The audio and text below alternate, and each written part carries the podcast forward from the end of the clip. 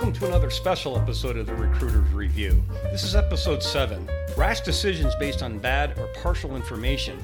This episode is to stop you from making any rash decisions to cancel an interview or not attend the next interview because you read or heard bad things via Glassdoor, sites like Cafe Pharma, or heard things third hand because someone knew someone who knew somebody who worked there. I'm encouraging you never cancel an interview or withdraw from an interview process because of something you heard or read about the company or from somebody there or somebody who knew somebody there.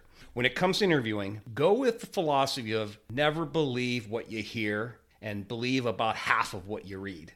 Every person, event, place, thing, you name it in life, you'll find someone who praises it and loves it, and you'll find somebody who bashes it and hates it. Everyone has their opinion and their own experience.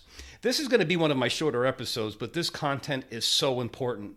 Please take heed and don't make the mistakes I've seen others make. A near and dear mentor of mine, I've got to tell you about this man. In fact, many of my listeners know this man because I t- took people to his establishment. He was a world class chef. Uh, he was from Italy, and he was a very, very wise man. His name was Italo Santilli. Uh, Italo passed away five years ago, but a little bit about him. When he was 18 years old, he was in Nazi occupied Italy. He had some fascinating stories about his encounters with the Nazi army, but he fled to Brazil. And from Brazil, he had a very tough migration to the United States and ultimately made it as a restaurateur and opened up what I believe is the best Italian restaurant in the United States of America. At the time, it was called La Playa Ristorante. And today, the restaurant is Pasqualone's Ristorante. Chef and owner David Pasqualone still the best Italian restaurant in the country today. I took people from New Jersey, New York, Boston to his restaurant, and they agreed, hands down, the best. But I got to tell you, he was a very, very wise man. And he taught me two philosophies that I practice to this day. And that first is what I opened with simply don't believe anything you hear and believe about half of what you see. And he also called me by my Italian name all the time. He always called me Patrizio. And his second philosophy really meant to me. And he said to me, Patrizio, I do not care what somebody says about anyone else. It'll be my experience with them, and that's how I'll decide if they're worth being in my life. That is really good stuff, and it applies and it will resonate throughout the rest of this episode. And this episode was sparked by a very recent hire and placement we just made at my firm. This man is now in his dream job, and he has thanked me multiple times for seeing him through and into this organization. But he was going to cancel his first interview because of something he read online. Well, known to me, the online review was written by somebody who worked at my client. They should have never been hired there to begin with. That person failed miserably, created a number of problems at the organization, and when terminated, lashed out on a popular, what I'll call gripe site.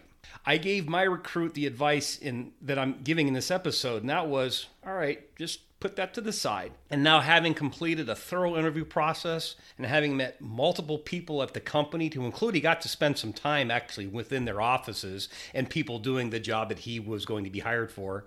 He ultimately met with the CEO and he told me, I don't see any of what that person wrote. In fact, it's the complete opposite. I want that job. It's what I want to do.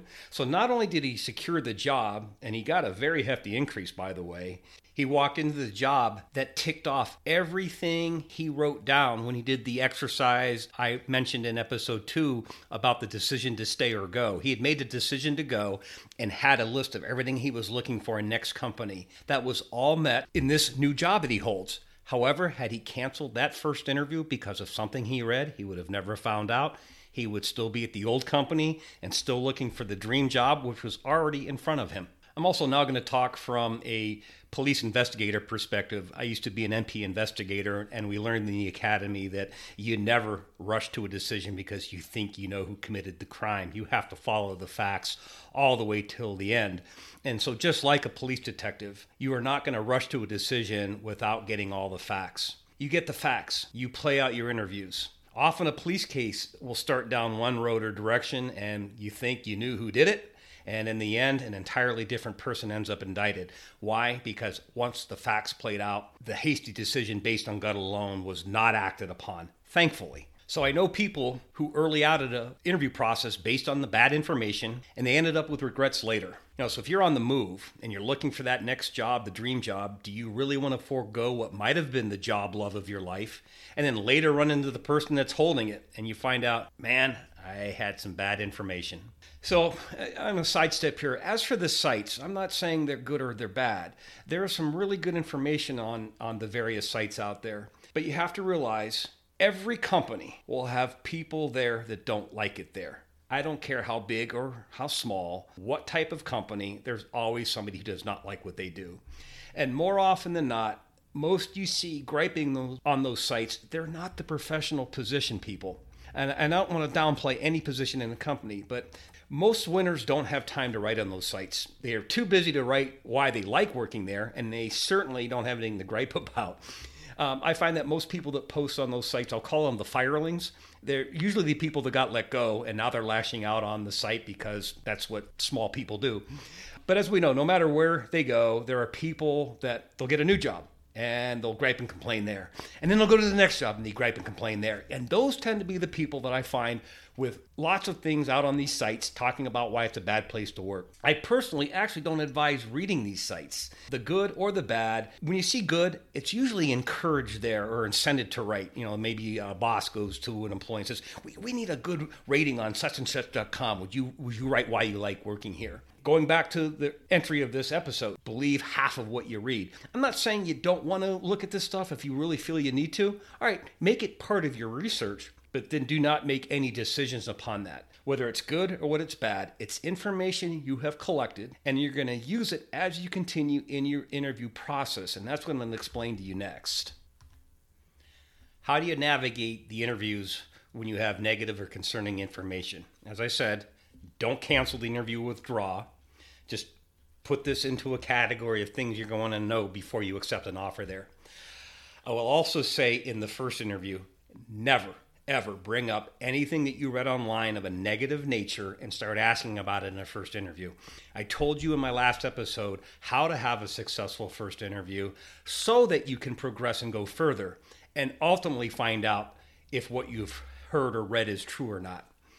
Realize as you interview, the books will open more to you as they get to know you, get more comfortable with you, and, and decide that you're the person that they want on their team.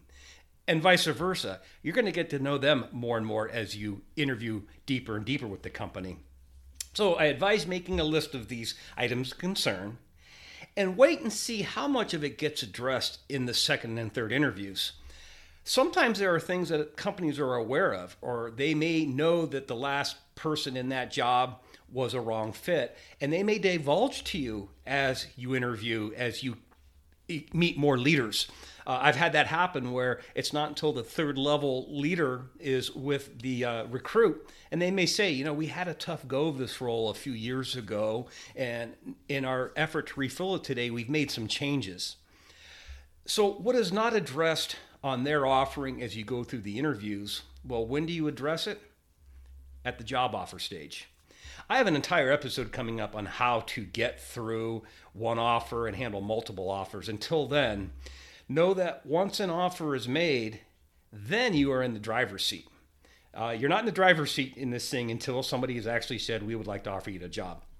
So if you get to the point of a job offer, but these things you've read or have heard are still uncertain to you, now you can set that appointment to go over your concerns.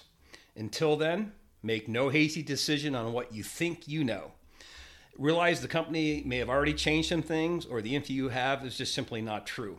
But the job offer time is when you can address it with the person you're going to be working for. I also do not advise ever reaching out to others at the company to ask them if what you've heard is true unless you've been invited to do so. I've received calls from my leaders and they've said, Pat, man, your, your candidate, wow, they took it upon themselves to call such and such in, in this department.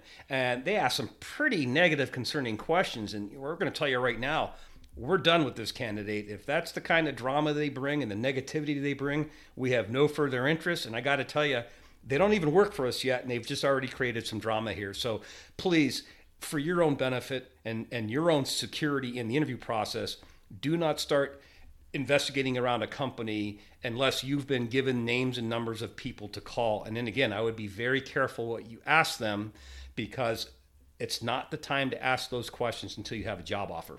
I do believe that LinkedIn is a wonderful tool to give you a real picture of what the company looks like in terms of tenure of employees and longevity of people there. So if you've read something, let's say you found something on Glassdoor and it was a negative review or a few negative reviews. If you also go to LinkedIn and see nobody's staying there more than 6 months, well, yeah, you may you might be onto something, but I still advise you go through the interview process. But on the flip, if you see multiple profiles at that company that have been there for a while or people that are moving up quickly or you're seeing promotions, well, that tells you there's another side. And for every person you found that says there's it's not a great place to work well you can see 10 on linkedin that their profiles show you otherwise. And realize not everyone on linkedin is actively looking for a job. There are people who keep their profiles very up to date. If anything for networking purposes and sure, they may not mind hearing about opportunities that are out there, but every person on LinkedIn is not unhappy and looking for work today. And the reason I mentioned this, I actually did have a recruit, and God love her. She just, I would just say, a little naive. We reached out to her for a very large tech client of ours for sales position. Uh, this company has 10,000 employees or more. And she was concerned because she found thousands and thousands of LinkedIn profiles. And she said, Oh my God, there are thousands of people there looking to leave. So, again, profiles on LinkedIn does not mean everyone at that company is looking to leave their job. So, my final note I just simply believe those that find the time to write negative reviews, well, most of the time, they're not the winners and they're really not even members of this listening audience. Please realize that most of this audience and who my firm recruits and places, it's on the professional side up to the executive level. And again, I am not talking down any position, but I have seen executive level recruits be swayed by a Glassdoor review, and it turns out to have been written by somebody at a very, very low hourly level, and they are upset because the coffee break was too short, or they didn't like the walk from the parking lot to the office. I, am being a little facetious here, but you get my point. So I don't care what company, how big, how small, you will never find a 100% satisfaction rate. But you should not let others, especially those unknown to you, dictate what you want to do. Where others have failed, you may be the one to succeed and perhaps ultimately lead. Unknown to you, this might be the company that you're going to grow, ultimately take over. But if you cancel that interview because of something you read on a site or heard, you'll never know. Until the next episode, this is Pat Mingarelle signing off of the Recruiter's Review.